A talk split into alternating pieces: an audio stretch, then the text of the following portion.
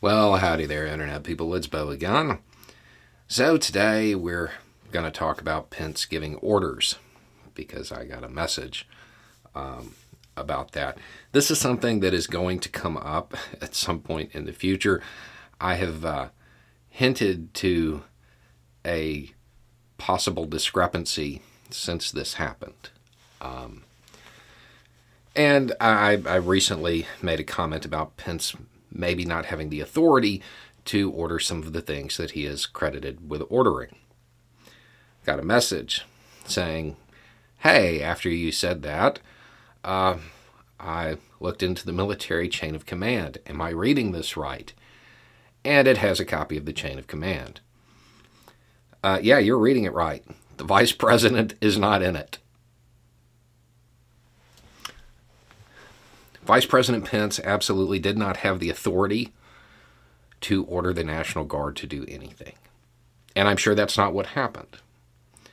Um, my understanding is that Pence spoke with uh, the acting Secretary of Defense, Miller, and I believe General Milley as well. Um, while Pence has absolutely no, no authority to do anything like this. Acting Secretary of Defense Miller does.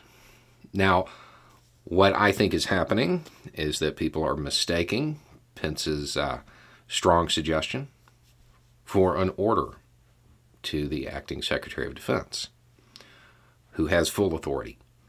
Number two in the chain of command. So, Miller, acting on that strong suggestion, gave the orders.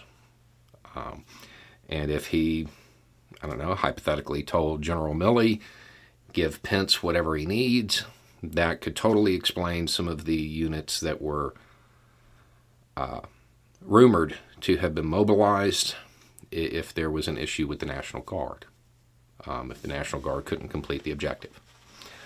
Um, because the acting Secretary of Defense does have the authority to issue orders. I'm sure that this is just a misunderstanding um, coming from the media. I'm certain that a de facto 25th Amendment did not take place, even though, from my understanding, neither Miller nor Milley spoke to the commander in chief uh, on that day or during the uh, during the issue at the Capitol. Uh, it appears that they got guidance, suggestions. Perhaps they were just trying to get information about what was happening from the vice president, but they absolutely did not take orders from the vice president. Those orders came from the acting secretary of defense, Christopher Miller, who certainly knew his place in the chain of command. Um, so yeah, at some point, there's probably going to be a whole lot of questions about that. Um, and it could be explained that easily. However, because the media keeps using the term order from Pence, eventually there are going to be people who are going to be asking tough questions. I am certain that those tough questions will be answered in a way that uh, is very close to what I just said because I'm I'm positive that's what happened. Um, I don't believe that any anybody circumvented the commander in chief because they believed he was involved in a coup attempt. Anyway, it's just a thought. Y'all have a good day.